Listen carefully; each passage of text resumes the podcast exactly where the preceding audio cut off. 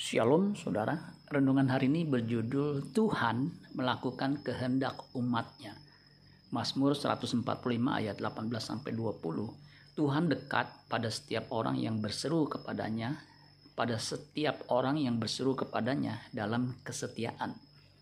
Ia melakukan kehendak orang-orang yang takut akan Dia, mendengarkan teriak mereka minta tolong dan menyelamatkan mereka Tuhan menjaga semua orang yang mengasihinya, tetapi semua orang fasik akan dibinasakannya. Ini adalah penggalan dari Mazmur Daud yang menegaskan Tuhan dekat pada setiap orang yang berseru kepadanya, pada setiap orang yang berseru kepadanya dalam kesetiaan. Tuhan juga menjaga setiap orang yang mengasihinya. Orang yang mengasihinya pasti melakukan perintah dan kehendaknya.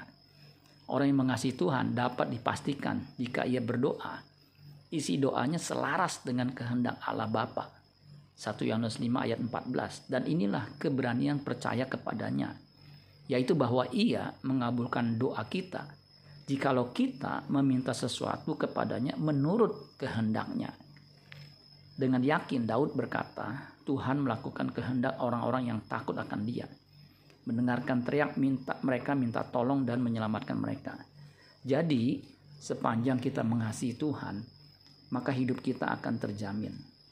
Apakah kita benar-benar sudah mengasihi Tuhan? Amin buat firman Tuhan. Tuhan Yesus memberkati. Sola Gracia.